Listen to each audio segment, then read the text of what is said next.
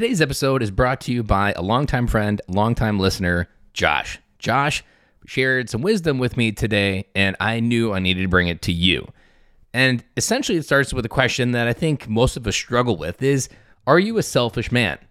Trying to feel selfish is often why we often don't do a lot of the things that could make us better.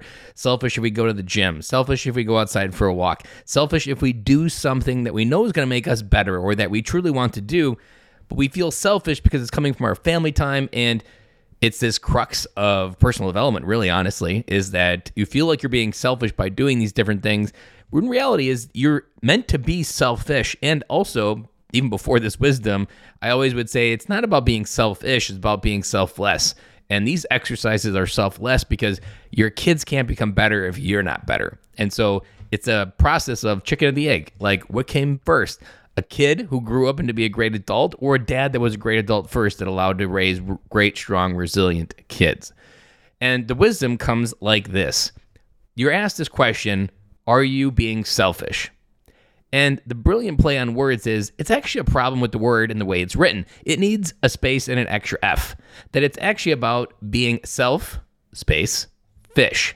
Because what men really need to do is instead of being selfish we need to fish inside yourself to find who you really are and what you need to be to be you, to handle all that you are, to handle everything that came before, and to try to help others and take care of others as well. That until you truly go fishing on the inside of who you are, that is the process and how this works.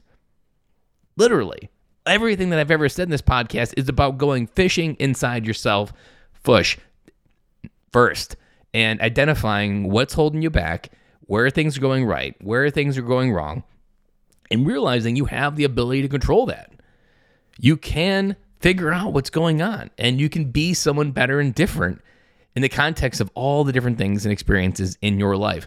Think of how many CEOs, directors, bosses, managers have no idea that they're an asshole. Just think about that for a moment. They have no idea that everybody in the office hates them and that they are a giant asshole that man if they were outed it would feel amazing and hopefully maybe we could all actually enjoy our jobs if this asshole wasn't there. Imagine if that guy went fishing inside himself to really realize like you know what? I'm the problem here. I'm the arsonist that's starting these fires.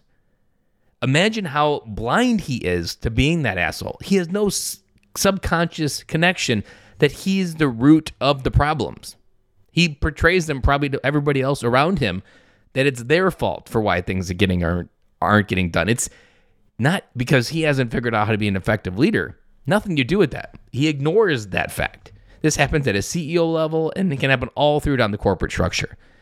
The idea to be a self made man is to first go fishing to figure out who you are and to figure out where you can go and who you can become.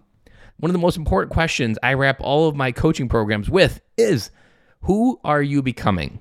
You cannot answer that question if you've not first gone fishing. So, thank you, Josh, for letting me know that piece of feedback. And now you have made an impact in all the dads that listen to this podcast because hopefully all men are going to be encouraged to go fishing and actually self fishing is the best way to be a self made man and to be a man of integrity and to be a man that we can all aspire to be. Guys, have an amazing week, and I'll be back again with you guys tomorrow.